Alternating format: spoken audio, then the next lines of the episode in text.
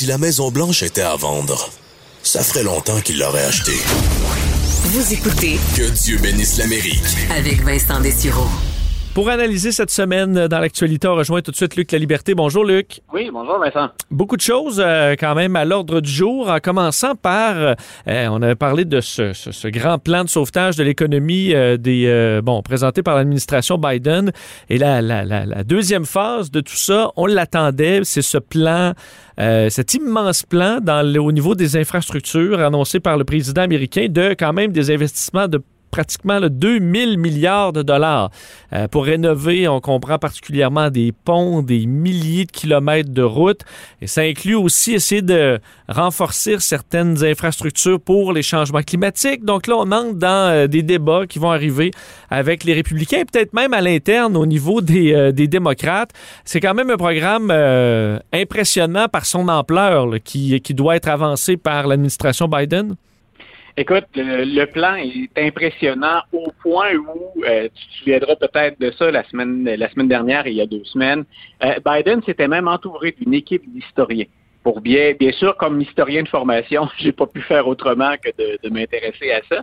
Mais grosso modo, hein, il voulait en obtenir plus Biden d'informations sur ce qu'avaient fait des, euh, des présidents qui étaient intervenus au niveau des, infrastructures, ou de grandes réformes. Donc, on avait abordé la question des droits civils, par exemple, ou de la Great Society avec Lyndon Johnson. Euh, on avait mentionné Franklin Delano Roosevelt. Donc, on, on est de l'ordre des, des- des présidents qui ont marqué, euh, qui ont marqué l'histoire. Donc, ça sous-entend bien sûr que Biden est conscient de l'ampleur, mais aussi de l'héritage qu'il risque de laisser s'il parvient à, matéri- à matérialiser tout ça. Maintenant, donc, on l'a dit, c'est un gigantesque plan auquel hein, s'ajoutait le- ce qu'on a fait voter auparavant, qui était le plan de relance économique. Là où il y a, euh, je pense, unanimité, euh, autant chez les républicains que chez les démocrates, c'était de dire ce plan-là est bienvenu nos infrastructures, au sens où on l'entend de manière plus conservatrice. Nos infrastructures ont besoin d'être remises à jour. Euh, on ferait le tour des États-Unis, on verrait des ponts, des constructions qui remontent à il y a plusieurs années, peu de temps après la Deuxième Guerre mondiale, quand on se lance dans la construction sous Eisenhower d'un vaste réseau d'autoroutes, entre autres. Donc, on, on peut deviner qu'il y a une partie euh, de, de- de ce plan-là auquel ni républicains ni démocrates, selon leur, leur allégeance ou leur penchant, euh, il n'y en a pas qui s'opposeraient à ça. Mais tu as très bien dit, on a ajouté aux infrastructures dites traditionnelles, du moins si on interrogeait les gens sur la rue pour leur demander qu'est-ce qu'une infrastructure, pas sûr qu'on répondrait pour l'autre volet auquel tu as fait allusion du plan de M. Biden. Donc, on a eu deux, deux échos, deux grandes réactions jusqu'à maintenant cette semaine à cette annonce. Un, parce que M. Biden a répondu de façon plus ou moins claire à ça, d'où va venir l'argent? Et M. Biden a dit une réponse qu'on est habitué d'entendre de la part d'un démocrate ou d'un candidat ou d'un président plus progressiste.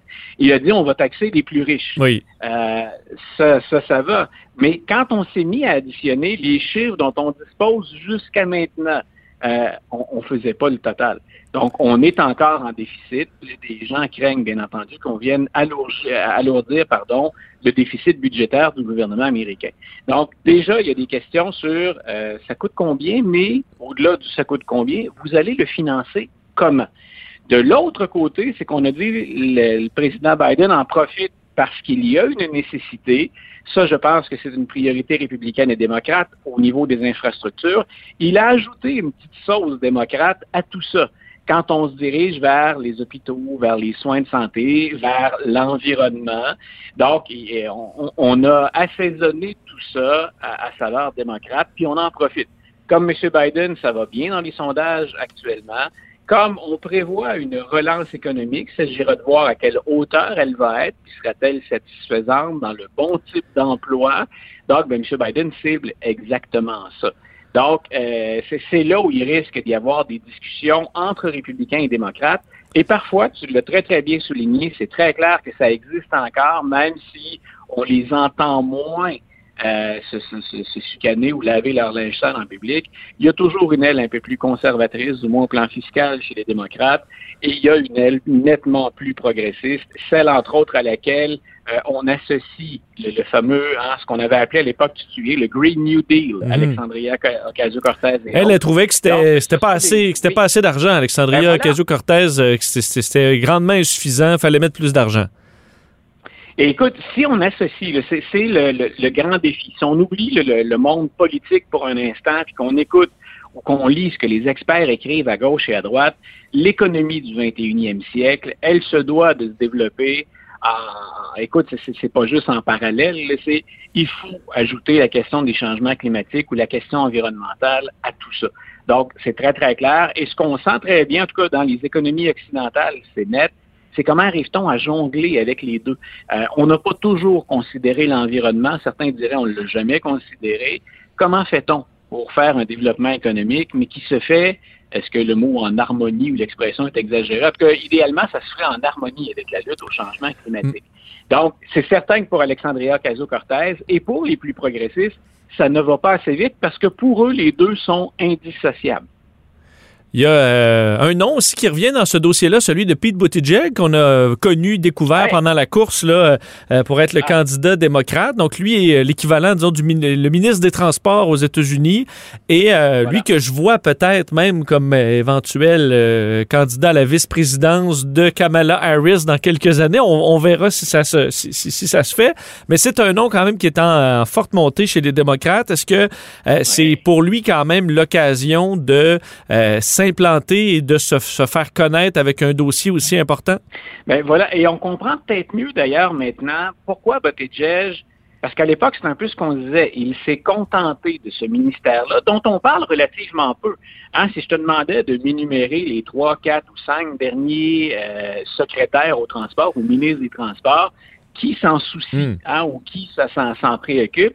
Et considérant qu'il avait obtenu quand même un beau succès et qu'il a même mené la, course chez les démocrates pendant un certain temps, Mayor Pete, tout le monde a appris à le connaître aux États-Unis. On l'invitait dans les talk shows de fin de soirée. Donc, il s'est nettement démarqué. Et là, on se disait, on prend un peu de recul, pourquoi s'en va-t-il au transport? Est-ce que finalement, il a bien monnayé hein, son appui à, Joe Biden? Et, là, probablement, qu'entre Biden et Buttigieg, il y avait déjà eu ces discussions sur voici ce que, j'envisage faire et tu vas être au cœur de l'action.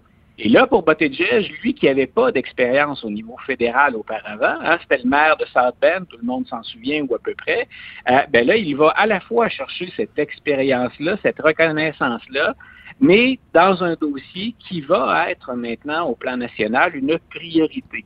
Donc, je pense que là, on comprend mieux le choix de Buttigieg au transport, pourquoi lui a accepté d'y aller. On, peut présumer qu'il a monnayé ou qu'il a négocié plein d'autres choses, mais s'il est en vedette et qu'il se démarque bien, tu as tout à fait raison. Ça peut être pour lui un excellent tremplin pour une vice-présidence, ou peut-être même, parce que moi je pense qu'il ambitionne toujours ça encore et il est jeune, la présidence. Oui, ben c'est ça. Il, effectivement, c'est pas un candidat où le temps, le temps file en ce moment parce qu'il a 75 ans. Euh, il, a, il a vraiment la vie devant lui. Euh, euh, Pete Buttigieg. Alors, il peut effectivement faire jouer, jouer de monter prudemment, disons. Alors, il va être à surveiller, c'est certain. Luc, faut parler. J'aurais quand bon, on a un invité là-dessus aujourd'hui qui est à qui est à Minneapolis, un résident. On sait qu'aux États-Unis, le dossier de la mort de George Floyd a été un des éléments les plus marquants de 2020 aux États-Unis. Et là, c'est le procès du policier Derek Chauvin. Euh, évidemment, euh, je pense que c'est un dossier tellement sensible aux États-Unis. Le verdict sera euh, extrêmement important. Plusieurs s'attendent à ce qu'il soit ben, reconnu coupable parce qu'il y a des caméras, on voit bien qu'il y a quelque chose qui cloche. Par contre, la défense des, avocats de Derek Chauvin, c'est que ben, c'est ce qu'il a appris, c'est ce qu'on lui avait montré de faire et c'est pas impossible qu'il soit acquitté d'Éric Chauvin, évidemment, on peut s'attendre à ce que ça déstabilise encore une fois une partie des États-Unis si c'est ça qui se produit. Surtout quand on regarde, euh, moi, ce que j'ai hâte de voir, une des clés de ce procès-là, c'est que va dire Derek Chauvin. Parce qu'on l'a à peu près pas entendu. Il s'est très, très peu manifesté depuis les incidents. Euh, donc, j'ai hâte de voir. Si on parle de circonstances atténuantes, par exemple, il y a peut-être des éléments de contexte sur lesquels Chauvin va insister. Puis on peut penser, bien sûr, que si ces avocats ont déjà annoncé, nous, on va jouer la question des, procédures. Puis la question aussi de, ben, euh, c'est pas quelqu'un qui était sans problème, George Floyd. On a parlé de consommation, on a parlé de fentanyl, mais on a parlé d'amphétamine aussi, de méthamphétamine. Donc, on, on va jouer sur ces aspects-là, sur des aspects techniques plus froids. Là où ça risque beaucoup de se jouer aussi, j'ai hâte de voir comment le jury va réagir parce qu'il est très diversifié, ce jury, en passant. Euh, il représente assez bien la diversité culturelle, mais la diversité d'âge aussi, démographiquement. C'est intéressant, la composition de ce jury-là. Mais quand on écoute ça depuis le début de la semaine, ça va être très, très, très difficile, même pour les jurys, d'écarter totalement la carte émotive.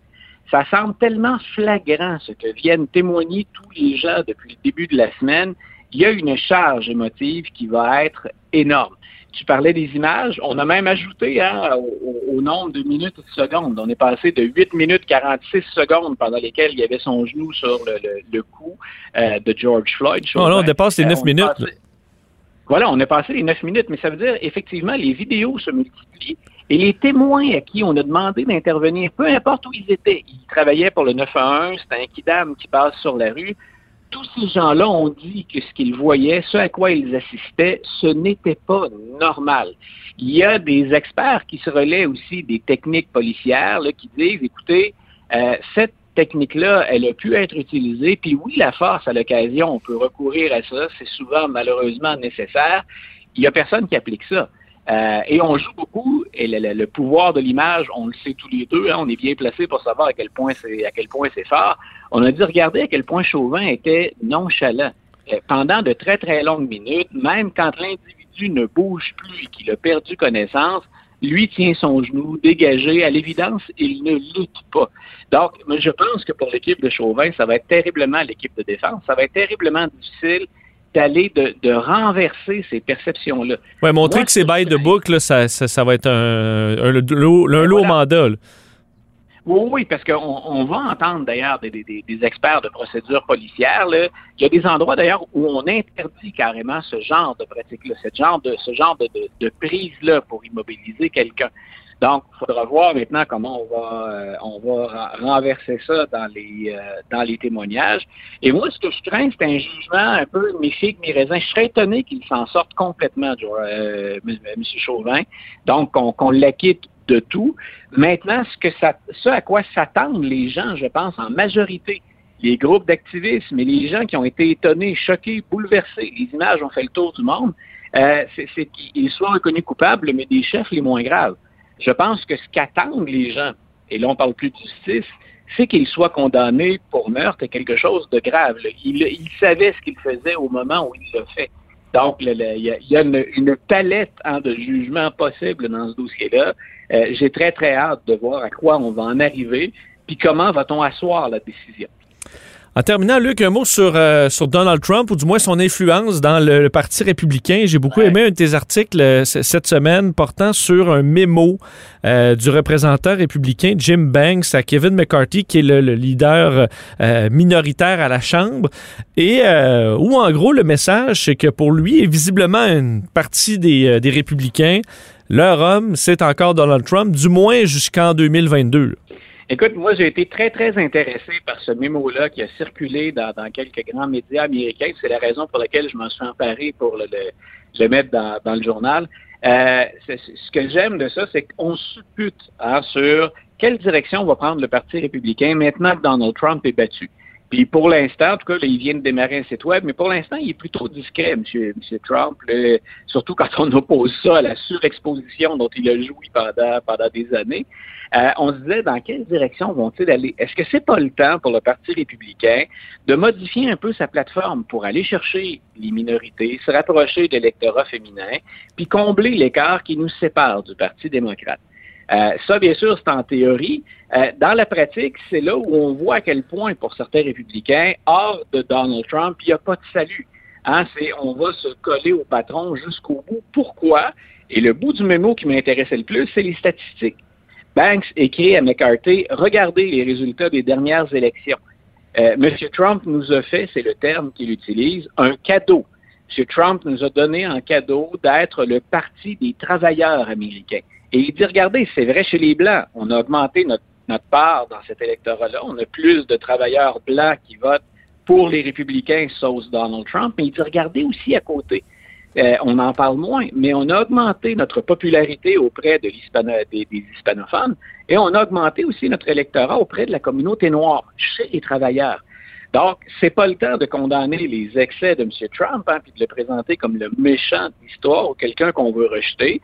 On n'est pas obligé de parler de ses frasques et de ses exagérations, mais continuons à mettre de l'avant son programme. Puis continuons, bien sûr, d'entretenir le personnage Donald Trump.